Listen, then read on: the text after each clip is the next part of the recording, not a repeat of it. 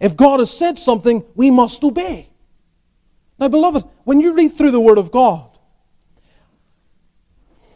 what you want to experience is the constant God coming into your life, speaking to you in terms of what you're dealing with on a regular basis, addressing you where you are continually in terms of what He would have you to do.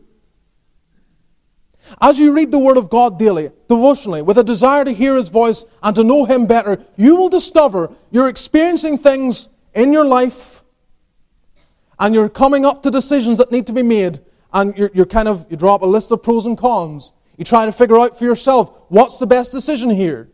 And sometimes that's fine, nothing wrong with that. But as you get into the Word and you walk with the Lord, you will find very often He will address your heart, either giving a sense of peace concerning His will or giving a sense of being unsettled and knowing this isn't the mind of God here for me. And it will be in ways where no one else can come into your life and tell you what God's will is. Again, a job opportunity. There it is before you. Everyone's looking at it, you're looking at it, and you're considering, well, it's better pay, there are advantages in this way and that way and the other.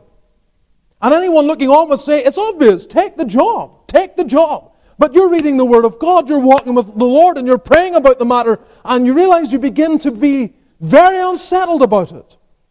You have this sense that I just can't, I just, it, I can't do it. You see, God wants to govern every detail of our lives. And I don't mean that in some awful way where you can't make decisions for yourself, but I mean in the sense that He takes care. If my child comes to me and says, Dad, what should I do here? Doesn't matter how insignificant it is, I will endeavor to help them whatever way I can. They come and ask me, What's the best thing to do here? I'm not going to turn them away and say, Look, it's up to you. If they have absolutely no sense of what they should do and I can some way help them, I'm going to give them that help. We mentioned it in prayer. If a son asks bread, will he give him a stone? No.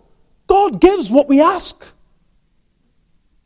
And so, as you walk with the Lord, you'll find that He will speak into your life even in little things, and you need to obey even in those small things.